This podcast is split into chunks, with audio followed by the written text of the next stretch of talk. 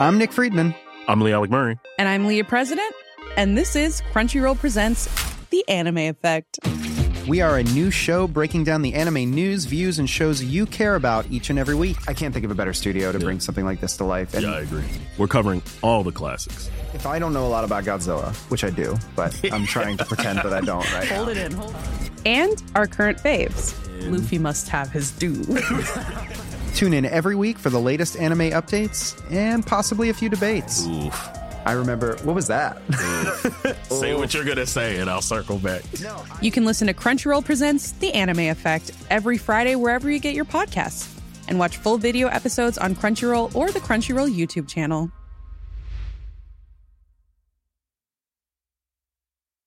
As a person with a very deep voice, I'm hired all the time for advertising campaigns.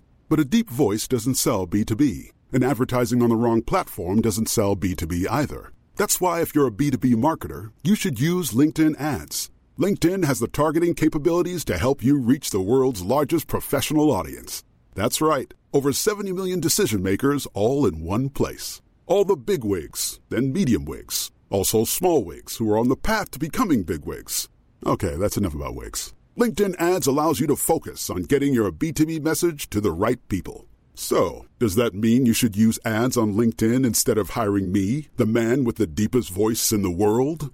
Yes. Yes, it does. Get started today and see why LinkedIn is the place to be to be. We'll even give you a $100 credit on your next campaign. Go to linkedin.com slash results to claim your credit. That's linkedin.com slash results.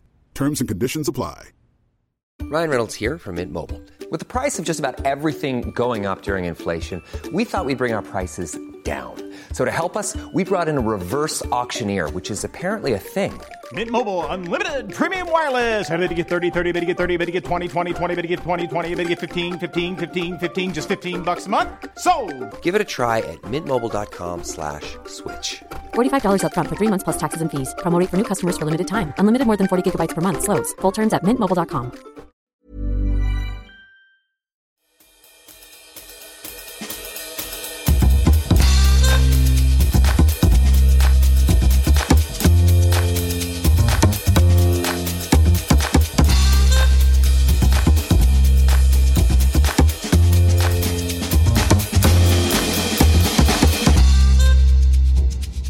Hej och välkommen till ett jättenytt och jättebra avsnitt av Vinskolan. Ditt fullkorn till huvudrätten som gör att det känns som, ja, det här blev lite matnyttigt ändå. Och vi som ger dig hela tallriksmodellen idag är jag, HK Karl-Johan och du, HK Mikael. Vad är det för något? Eh, hemkunskaps eh, Karl-Johan. Ja, så sa vi i alla fall när jag var liten. Då sa man HK och Stina. Ja, jo, hemkunskap hette det på min tid också. Ja. Men, och hela maträtten och Ja. tallriksmodellen. Ja. Exakt. Eh, eh, och vad ska vi prata om idag då? Jo, eh, en plats i Europa där hemkunskapen kanske ger dig mer börek och ajvar än vad det ger köttbullar, nämligen Balkan. Så fick du till det. Så fick jag till det. Ja. Smidigt går det alltid eh, till dagens ämne. Eh, jättespännande, Balkan. Först måste jag såklart fråga, har du varit någonting i Balkanländerna? Om vi bara pratar om Balkan då så eh, har folk lite koll på det. Ja, ja, ja. Bra. jag har varit i Kroatien Ja, på eh, rundresa. Jag har varit i eh, Rumänien, jag har varit i Bulgarien. ja. Så du har, du har koll på eh, schemat vi eh, är på så att säga. Ja. Eh, Hyggligt. Hyggligt. Vi har ju, det är ju en, en, ett område det här ska sägas som man som nordeuropé tycker är lite komplicerat. Eh, därför har eh, pappa praktiskt lagt en liten lapp här framför oss. Eh, och det kan jag nästan rekommendera till er lyssnare också när vi hoppar runt bland lite olika länder här. Att, att man kanske i alla fall kollar lite snabbt på en karta i telefonen eller sådär. Så man har någorlunda koll på eh, länderna. Men vi ska göra det så eh, enkelt som möjligt ändå. Men, eh, så här.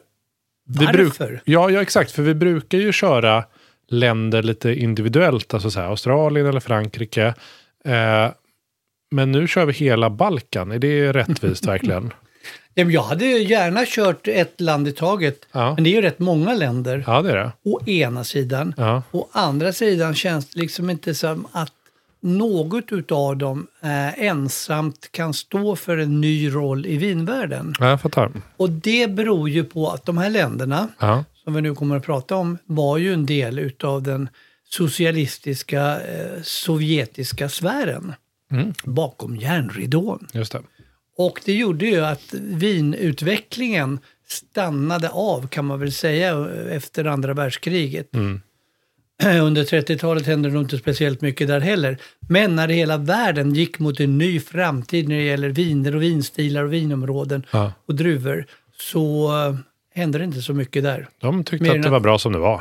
Ja, men alltså de försökte ju naturligtvis och Ja. de eh, började göra västerländska viner. Men det, det var ju massproducerat och eh, det är ju ingenting som främjade utvecklingen av vinvärlden kan man ju säga. Nej. Så att eh, det var ju mesta möjliga vin till lägsta möjliga pris. Ja, de var mm. vinproducenternas border shop här borta i, i Ja, södra. Europa. Men jag kan säga, jag har aldrig sett så bedrövliga vinanläggningar som när jag åkte runt i Bulgarien för 15-20 år sedan. Ja, det var rysligt. Men det, det var snabbt bara, vad var det som var bedrövligt? Därför att de hade gjort dem i, i galvad plåt, alla Aha. tankarna, för att det skulle vara så billigt som möjligt. Ja, Och det blir ju ganska fult efter ett tag. ja. Och sen så hade de gjort pre- precis som man ska göra sprit. Ja, Då kör man i continuous process. Det vill säga du matar in mäsken i ena änden och så kommer du sprit i den andra. just det. Det är ju en process där det liksom... Det, det är, vad heter det, fermenterar, det jäses, Ja, det. eh, blir till alkohol Ja. i en roterande process då i ett torn. De hade gjort samma sak med vin. Ja. Så du matar in druvor i ena änden så kommer det ut vin i den andra. Och sen är det klart. Ja, det Ja. var liksom inga batcher eller någonting utan Nej. hela tiden gick den här förmodligen eh, dygnet runt, året runt. Ja, ja det är ju effektivt eh, och, och vinproducera i det. Då. Eh, men så här då, in, innan vi, vi går in för mycket på djupet här. Eh, så har du nämnt några länder som du säger ingår i Balkan. Eh, ska vi bara stanna upp där lite fort eh, så vi vet vad Balkan är när vi säger det. Eh, jag till exempel, ibland när någon säger Balkan, då tänker jag på baltländerna. Det är fel. Det är något annat. Men Balkan, vad, vad är det? Ja, men det är ju ett historiskt namn. Alltså, Ja. Det finns en bergskedja som går genom Bulgarien tror jag, som har gett namnet åt det här.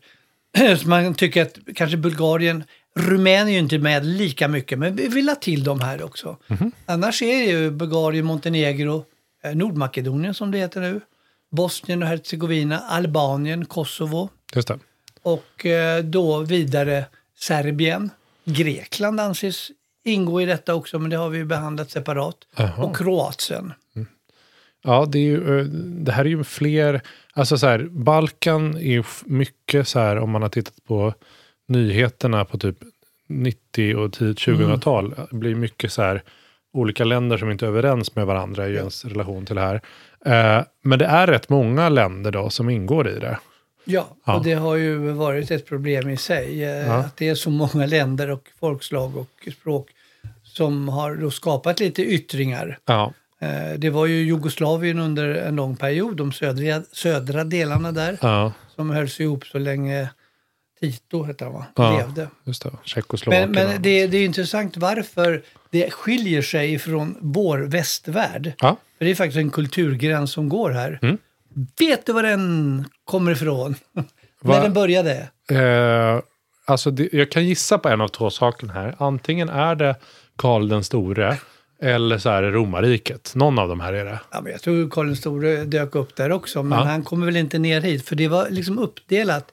Det blev det västromerska och östromerska riket. Så det var romerskt? ändå? Yes! yes. Du hade rätt. En, peng, en poäng. Och det gjorde ju att det blev en, kulturell, politisk och religiös eh, gräns. Ja. där då den östromerska gjorde liksom, där kyrkan blev en del av statsmakten Okej. på ett helt annat sätt. I Västeuropa, där blev vi, kan vi säga, mer, mer demokratiska, mer samarbete, konsensus. Kyrkan var en del, eh, statsmakten var en annan. Ja. Så att det, vi har ju präglat mer av kompromisser och eh, öststaterna har varit mer totalitära. Ja. Och det, det ser vi resten av fortfarande då. Så att hela familjebildningen, alltihopa där är, är lite annorlunda. Och det gör ju att det blir ett annat kulturområde som har påverkat eh, vinproduktionen och deras öde kan man ju säga också. Jag fattar. Eh, så, så det här är då en plats från, eh, liksom, eh, har blivit en annorlunda del av Europa än den vi kallar liksom Västeuropa. Eh, på grund av lite politiska händelser där Ja, kyrkan inte har varit. minst det Ottomanska riket då. Just det. Alltså det som kommer att bli Turkiet sen. Ja. De, ja, de hade ju det i sitt grepp.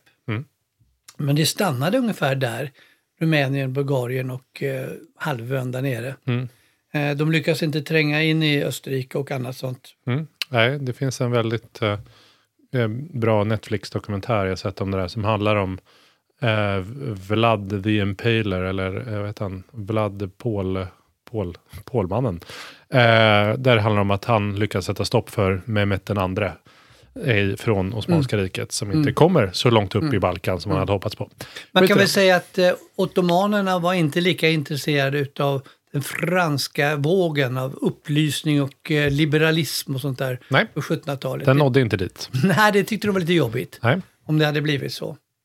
Eh, och sen så blev det ju som det blev också. Det var ju väldigt eh, stormigt och Serbien Ja, försökte ju ta för sig ja och skapa ett Storserbien. Det Ja. har vi upplevt i olika skeden av historien. det. Och eh, då var det ju också så att eh, det fanns en, en man. Mannen som avlossade två skott och satte en hel värld i brand. Vem är det? Minns inte vad han heter, men jag vet vem man sköt på. Frans Ferdinand. Ja, Ja, han är ju roligt namn faktiskt. Gavrilo Princip. ja okej. Mm. Ja. Och det var en hel konspiration och så vidare. Så att, eh, mm, det Ja. blev eh, starten för eh, första världskriget. Exakt. Och sen som blir grunden till andra världskriget också kan man ju säga. Ja. Beroende på att under första världskriget det var så jädra mycket allianser mellan de här. Så att om bara någon litet land förklarade krig mot något annat litet land så drogs väldigt många länder in i det här. Exakt. Och så blev, så blev det som en dominoeffekt.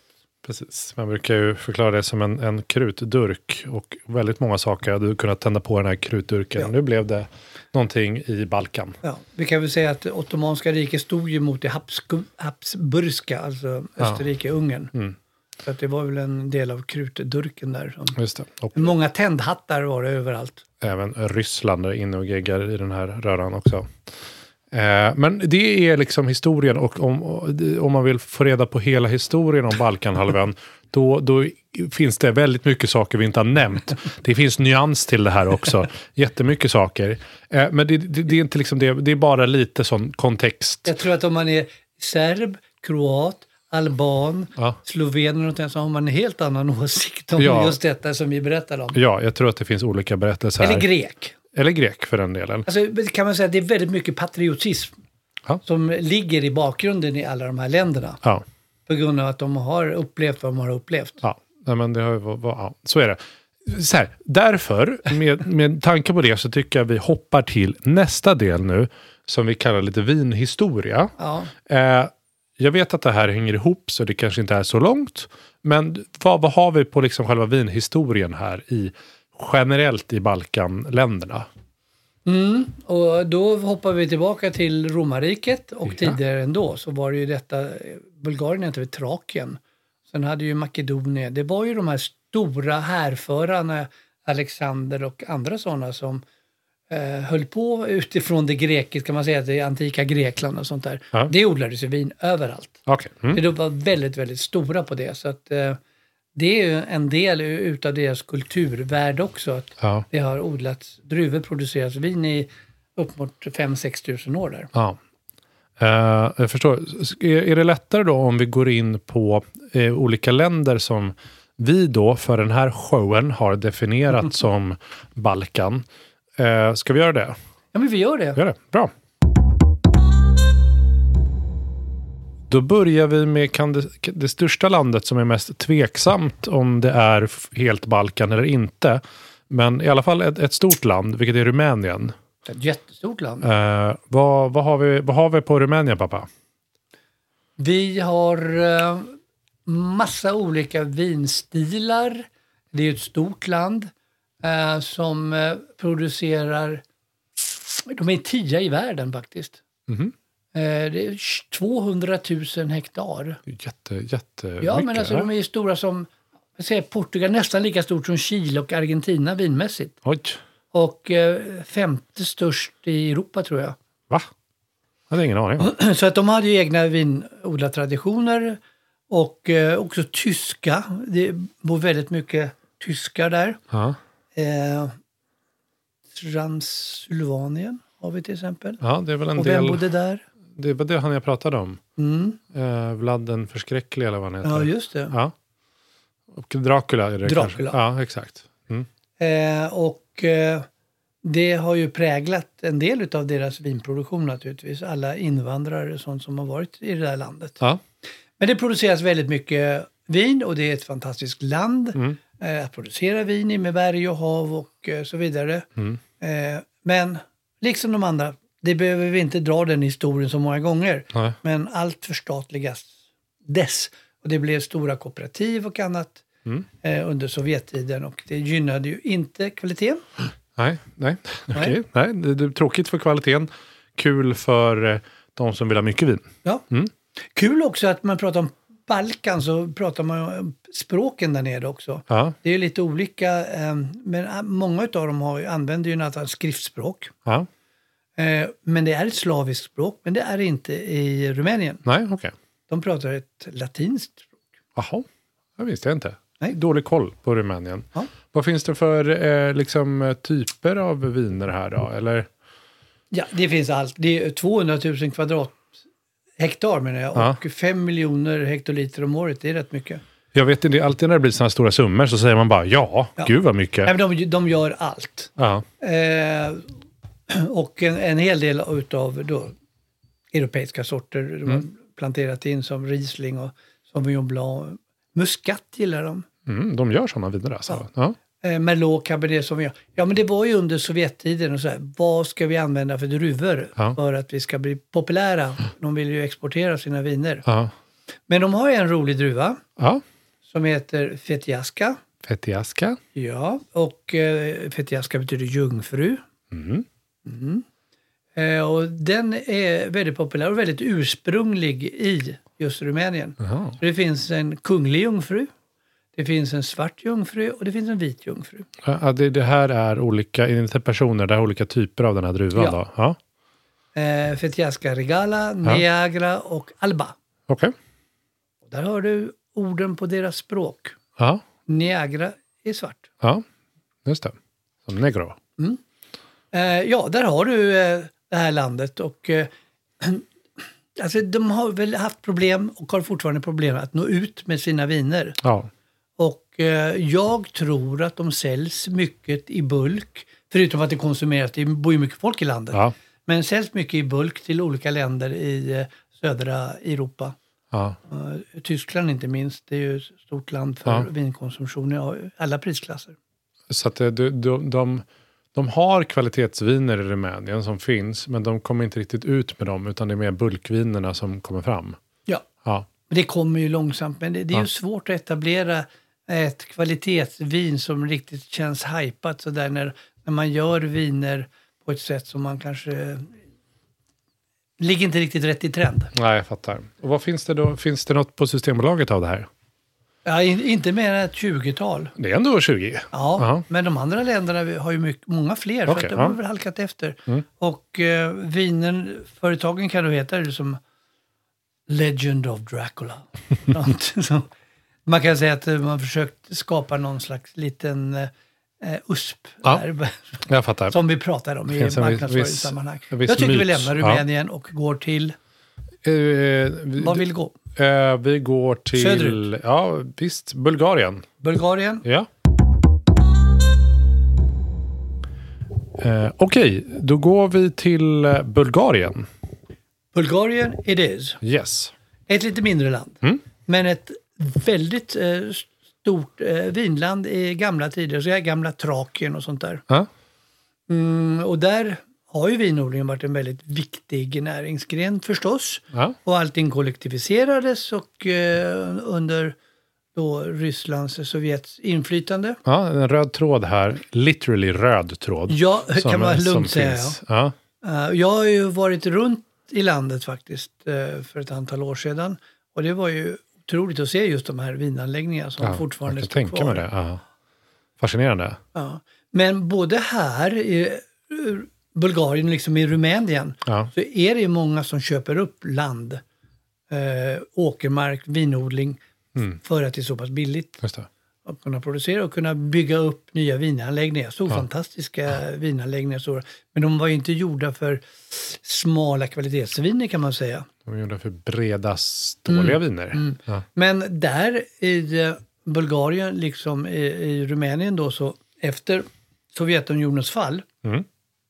Så fick ju många av de där vinbönderna ta över sina vingårdar igen. Ja. Som, de, som de levererade då tidigare druvorna till kooperativen. Ah, Så att, eh, men det är klart, det krävs mycket kunskap och pengar och eh, Mm. de här, båda de här staterna är ju inte så genomrika nej, det är de inte. än.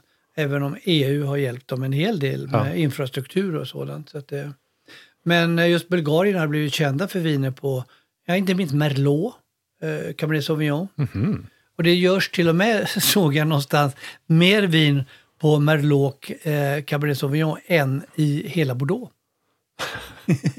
I. Ja. Så att det är, väldigt, det är väldigt stora druvor. Ja, men det, och det har väl att göra med att eh, i, i eh, den, den, delen av Frankrike då, så är man lite mer noggrann med hur man gör. Ja. I Ba- Bulgarien så kör man på helt enkelt. Så är det. Ja. Och ändå är vinlandet inte så stort. Det är ungefär som, lite större än Schweiz i alla fall, som vi har pratat om. Eh, 64 000 hektar och det är ju bara en, ja, en fjärdedel ungefär som eh, jämfört med Rumänien. Ja. Mm. Det är kul att tänka på det här som om, om, om man sitter här på sin höga stol i Sverige. Men det här är ändå enorma vinproducerande Sver- eh, länder i världen. Sverige är ju ingenting jämfört med det här. Nej. Det här är ju liksom vinländer på riktigt.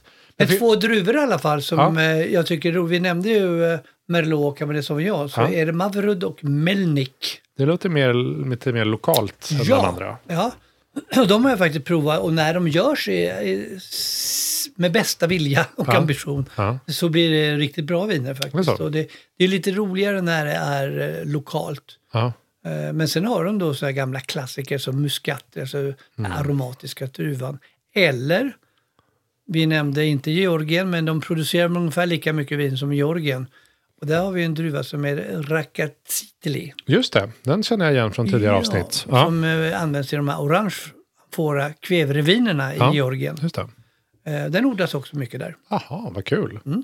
Är det några liksom, eh, om jag, jag som hela tiden hoppar till Systembolaget-frågan här. Då, finns, det, finns det några man kan ha koll på där då? De har lite fler viner, vad jag vet.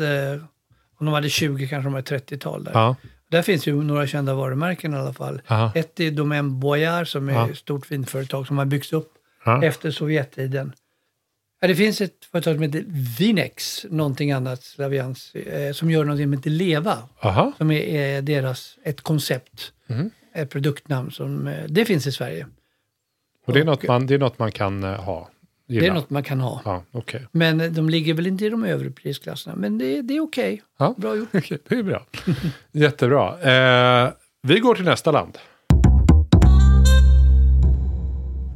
Vilket är Slovenien. Och det här tycker jag ska bli eh, kul av de här länderna. För det, här, det kanske du kan förklara lite allmänt då, som inte bara handlar om just Slovenien.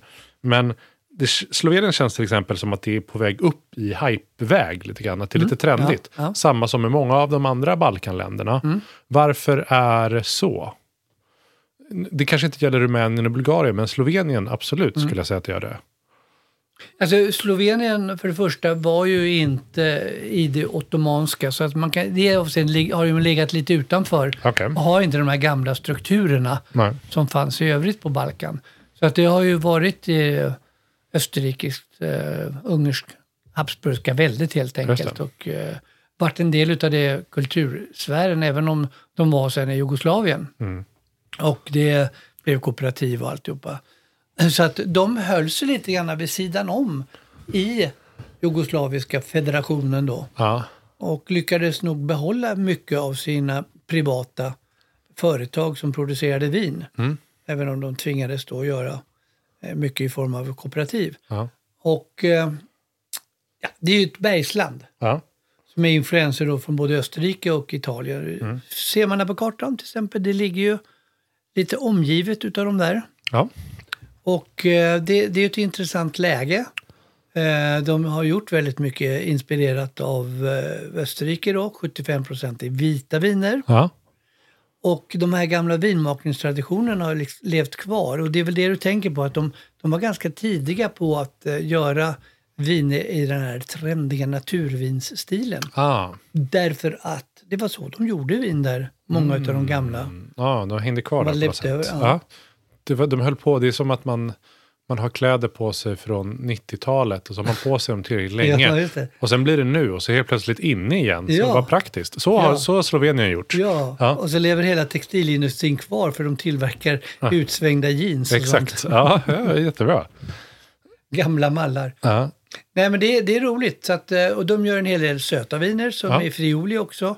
Rieslingviner som Friuli, i Österrike. Förlåt, vad, vad är Alltså det? Friuli, Venezia, Giulia, det är eh, den allra östligaste delen utav Italien. Ah, längst okej. upp i östhörnet. Ja. Som gränsar just mot eh, Slovenien. Ja, okej. Då fattar jag. Det är så, de, de kan korsa lite i stil med den, den Ja. typen av vin. Då. Mm, Ja. Jag fattar. Jo men det, det har vi levt. Det är, ju- Ja. det är de här eh, druvorna. Då en typ av Riesling. Ett vin som heter Ribolla i Italien. Rebula där och Malvasia. Eh, sen har ju Chardonnay en del annat. Roligt är Mm. en druva.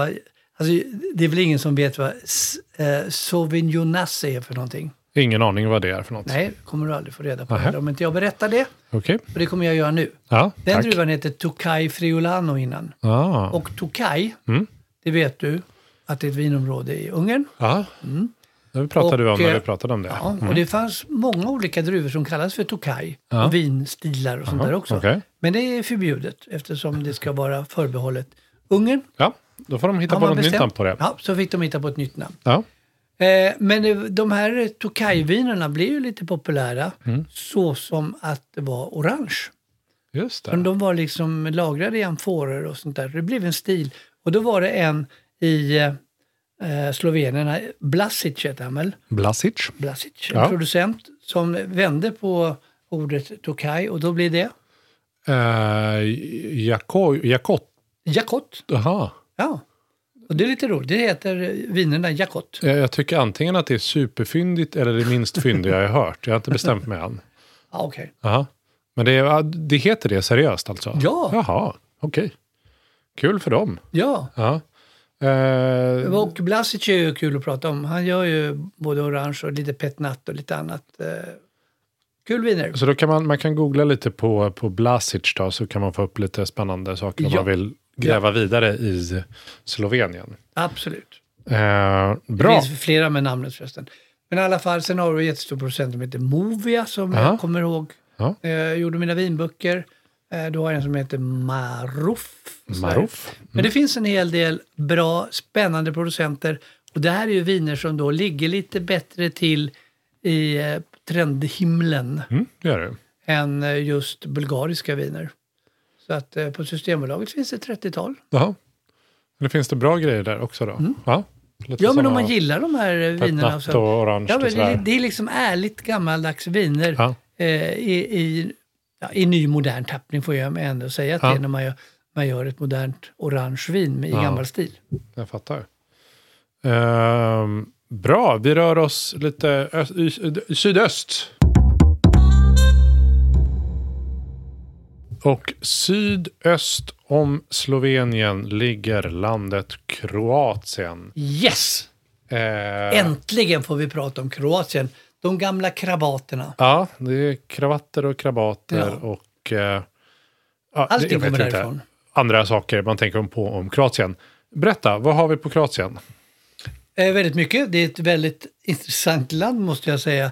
För det, det ser ut som eh, ett överhäng. Liksom, det är hela dalmatiska kusten. Ja, Dalmatiska kusten. mm, jag, jag, jag, Ner mot Dubrovnik. ja, Massa öar. Mm. Så att man kan säga att det är ju nästan två land. ja, Ett då som är kustlandskapet ner Mm. till Dubrovnik och där innanför har vi ju eh, Bosnien och Hercegovina. ja, Och norr om Bosnien och Hercegovina har vi också Kroatien och det är ju som huvudstaden Zagreb, Zagreb och det området. ja. mot de mer bergiga trakterna. Så det är liksom nästan i två länder. Ja, och vi, väldigt- vinmässigt också. Ja, men jag förstår ju det om man håller på med, med vin och så om Kroatien.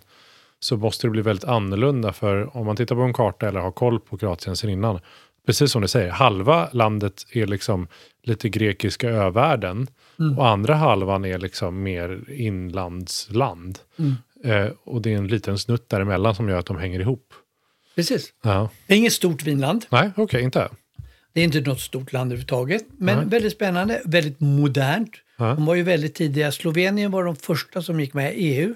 Ja, vände sig västerut. De var liksom mina förberedda. Ja. Eh, Kroatien hade ju lite mera problem Ja. med eh, sina grannar och lite annat där under Ja. 90-talet. Eh, så att det tog väl fart då in på 2000-talet. ja, Där de började skapa en identitet kring det hela. Mm.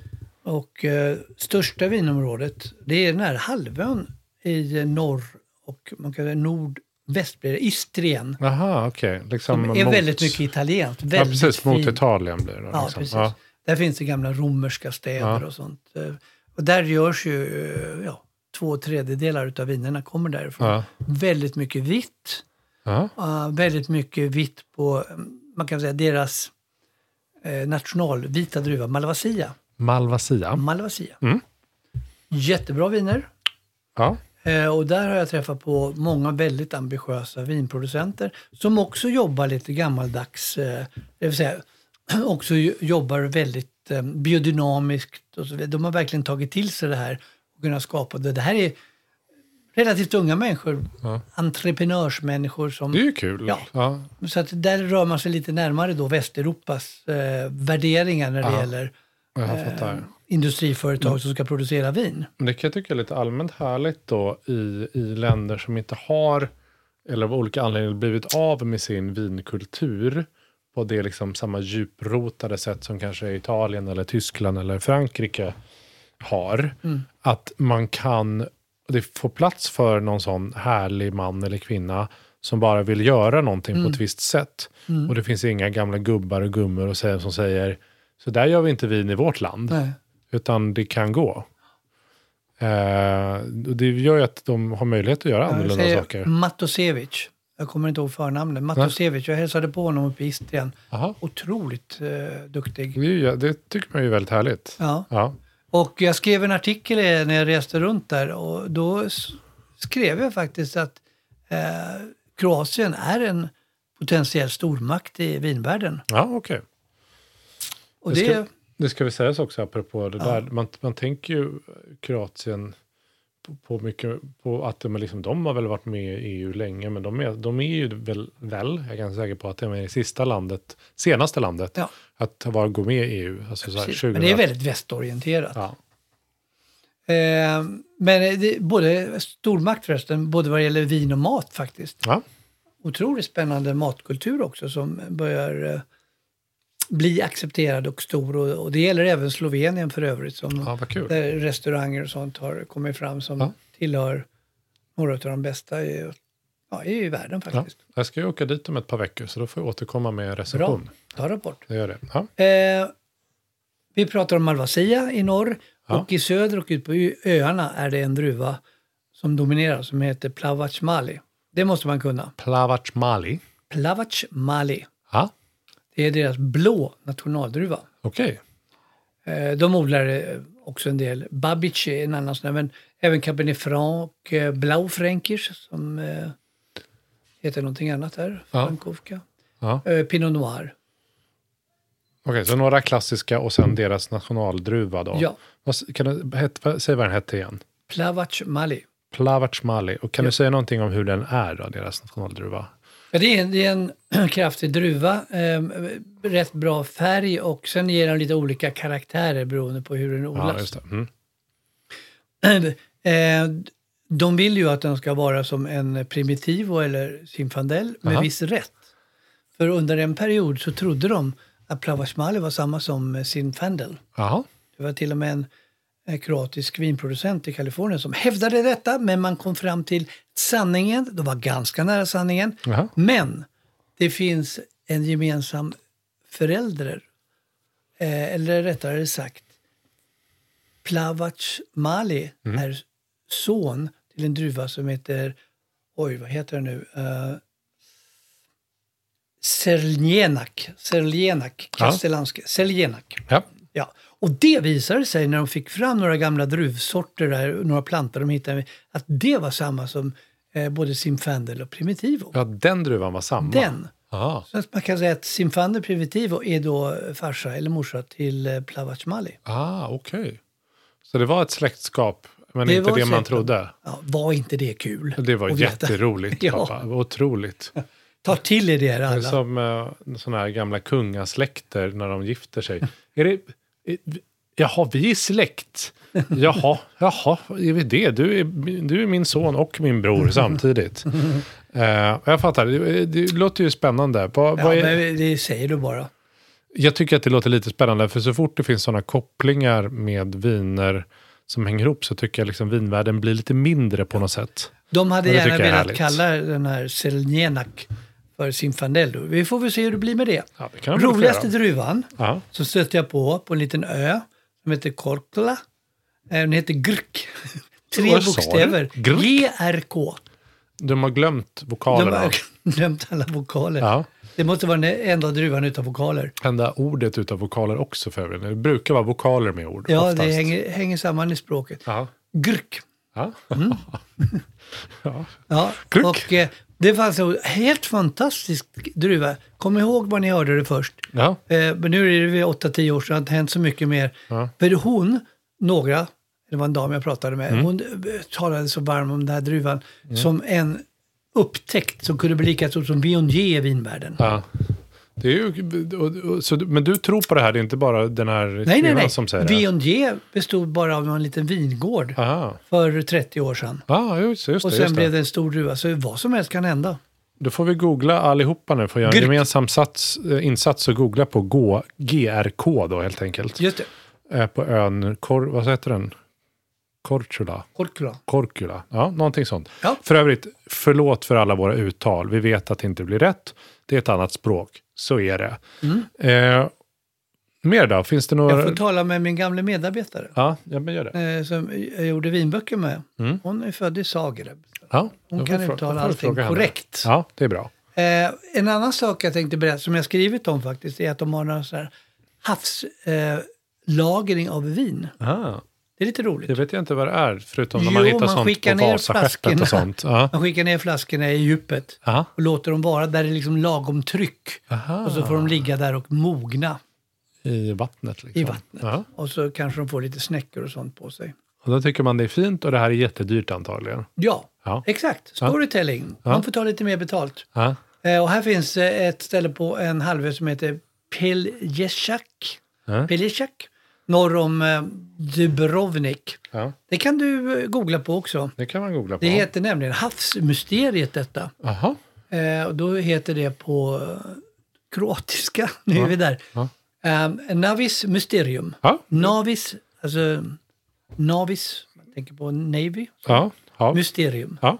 Lite lättare att uttala än resten av alla grejer vi har sagt.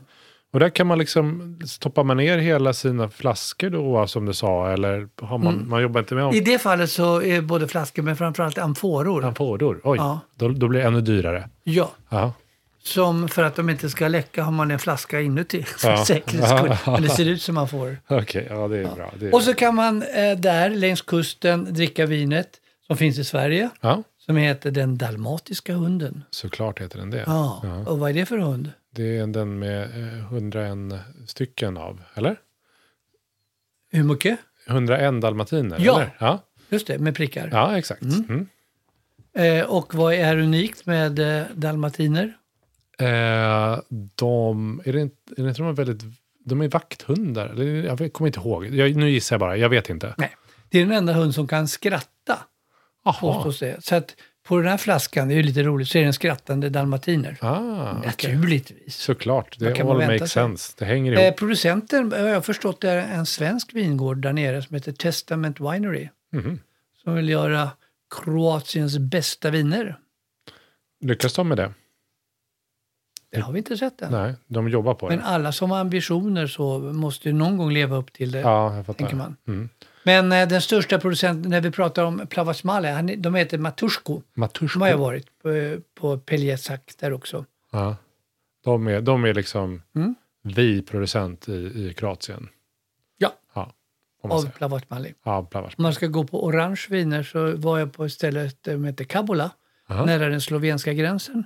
Där gjorde de också vin på, ja, på ett gammalt sätt med Mm. kvevrig eller amfora nere i marken. Ja, jag fattar. Eh, men du säger att det här är potentiell stormakt i framtiden, Kroatien. Det får vi hålla lite koll på.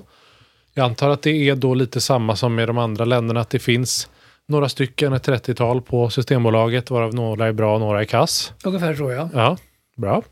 Eh, Nej, det, det, så är det. Eh, bra, vi går vidare. All right, eh, det där var liksom några länder vi har gått in lite mer på. Eh, finns det några mer vi ska prata om här i Balkan nu?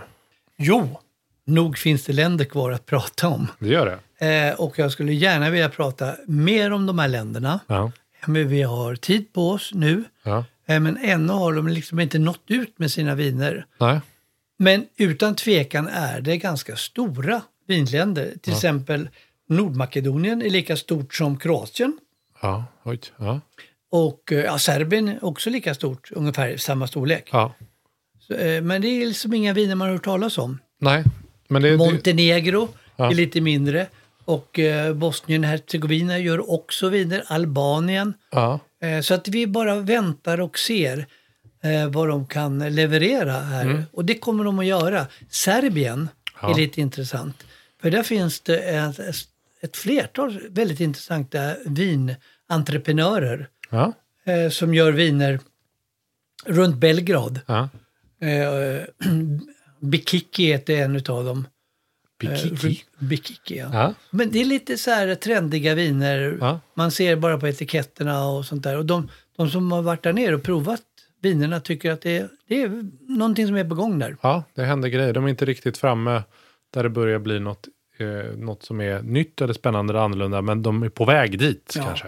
Men, eh, ja, man ska sammanfatta alltihopa det här på något sätt så kan man säga, jag kan ju fråga dig, vad ska man göra, du som jobbar med marknadsföring? Ska man satsa på små nischade viner som blir populära bland trendnissar som dig? Ja, ja. Eller ska man liksom hitta volymmässviner som man kan tjäna pengar på, men som är likadana som många andra?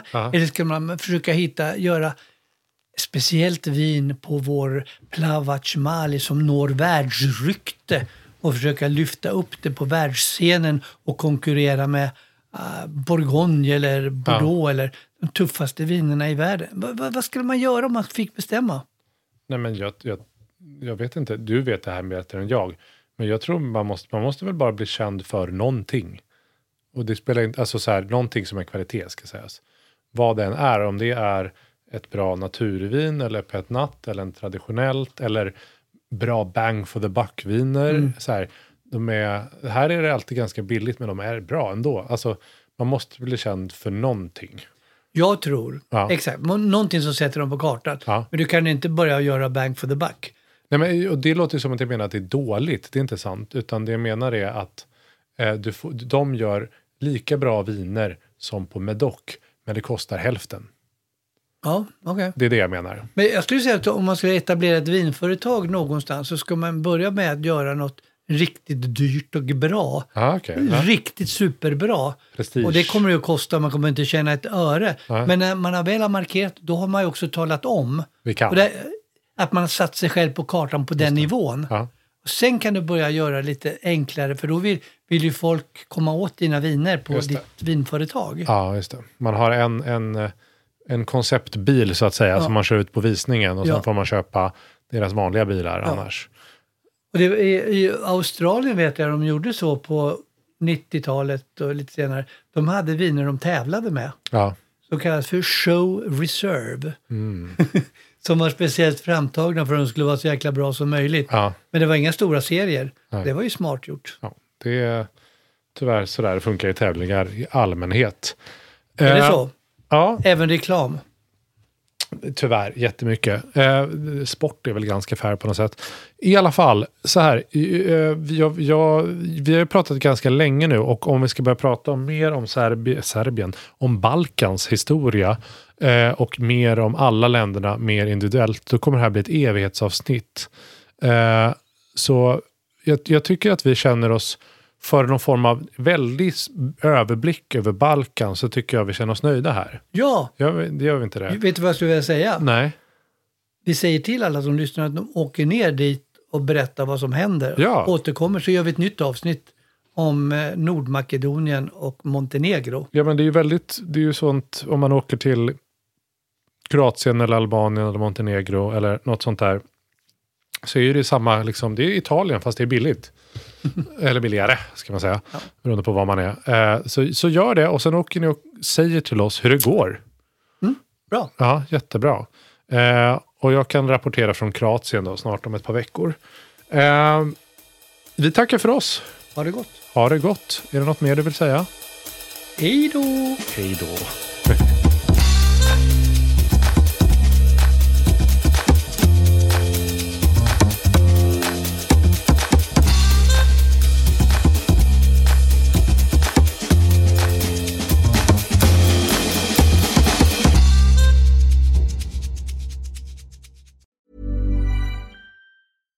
Shopify helps you sell at every stage of your business. Like that, let's put it online and see what happens stage. And the site is live. That we opened a store and need a fast checkout stage. Thanks. You're all set. That count it up and ship it around the globe stage. This one's going to Thailand. And that, wait, did we just hit a million orders stage? Whatever your stage, businesses that grow grow with Shopify. Sign up for your $1 a month trial at shopify.com slash listen.